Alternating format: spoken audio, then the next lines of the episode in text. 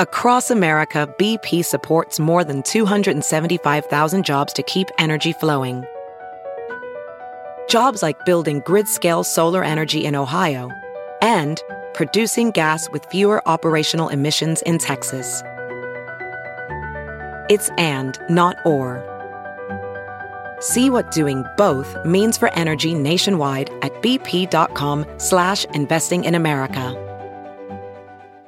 Good morning. I'm Randi Naughton at Fox 2 with your St. Louis news, driven by Bommarito Automotive Group. Another jump in the number of COVID 19 cases in our area.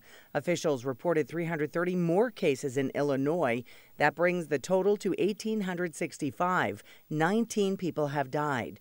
In Missouri, there are 101 new cases for a total of 365. Eight people have died. Missouri Governor Parson is asking President Trump for a major disaster declaration for Missouri. It would allow for federal assistance in the COVID 19 response. Illinois Governor J.B. Pritzker announced millions of dollars in emergency grants and loans to help small businesses. The tourism industry is getting hit hard by the coronavirus pandemic. Our partners at the Post Dispatch report area hotels have also furloughed or laid off thousands of workers. From the Fox 2 Weather Department, a mix of clouds and sun for today with a slight chance of a shower later this morning. Then mostly cloudy this afternoon with high temps jumping into the low 70s. This evening will be dry with showers and some storms late tonight. Low temps dipping into the 50s.